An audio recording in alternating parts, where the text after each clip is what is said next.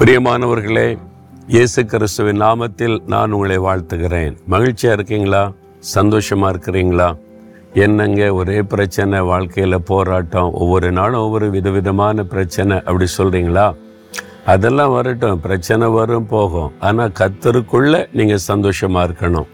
என் ஆண்டவர் கூட இருக்கிறார்ல நெகிமை எட்டாம் அதிகார பத்தாம் வசனத்தில் கத்தருக்குள் மகிழ்ச்சியாக இருப்பதே உங்கள் பலன் அப்படின்னு சொல்லியிருக்குல்ல? அப்போ கத்தருக்குள்ள மகிழ்ச்சியாக இருக்கிறது தான் நம்முடைய பலனே. நீங்கள் சோர்ந்து போகணும் துக்கமாக இருக்கணும்னு தான் பிசாசு விரும்புகிறான் என் கத்தர் என் கூட இருக்கிறார் இயேசு கிறிஸ்து என் கூட இருக்கிறான்னு கத்தருக்குள்ளே மகிழ்ந்து பாருங்கள் பிசாசு கூட பயந்து நடுங்குவான்.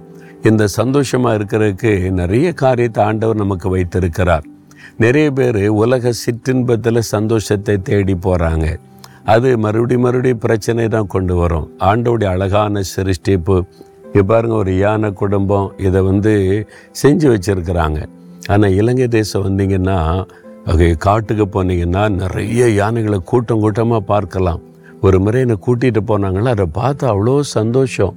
அந்த அந்த குட்டி யானைகள் அந்த பெரிய பெரிய யானை அது ஆண்டவர் சிருஷ்டித்தை நடத்துகிற விதம். மனசுக்கு ஒரு பெரிய மகிழ்ச்சியாக இருக்கும். ஏன்னால் தேவனால் அவைகள் சிருஷ்டிக்கப்பட்டு மனிதனுக்கு ஒரு ஆசீர்வாதமாய் மகிழ்ச்சியை கொடுக்கத்தான் ஆண்டவர் வைத்திருக்கிறார்.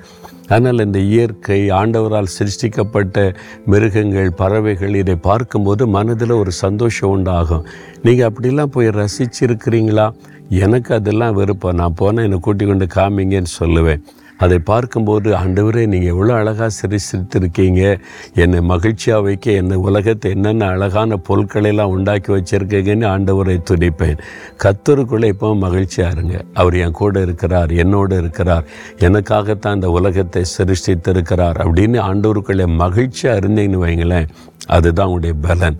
சாத்தான் உங்களை பார்த்து பயப்படுவான். எதுக்கு சோர்ந்து போகிறீங்க சந்தோஷமாக சொல்லுங்கள் நான் கத்தருக்குள்ளே மகிழ்ச்சியாக இருப்பேன். சாத்தானே நீ என்னை துக்கப்படுத்த முடியாது. நான் அடிக்கடி சொல்லுவேன் பிசாசே எத்தனை போராட்டம் கொண்டு வா. என்னை பற்றி எத்தனை விதமாக மற்றவங்களை பேச வச்சாலும் என்ன உன்னால் துக்கப்படுத்த முடியாது. என் கத்தருக்குள்ளே நான் சந்தோஷமாக இருப்பேன்னு துதிப்பேன் பாருங்கள் அவன் ஓடியே போயிடுவான் நீங்கள் துதிங்க.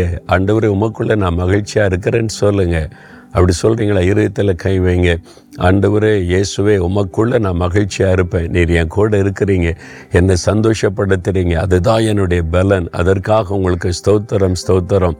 இயேசுவின் நாமத்தில். ஆமேன் ஆமேன்.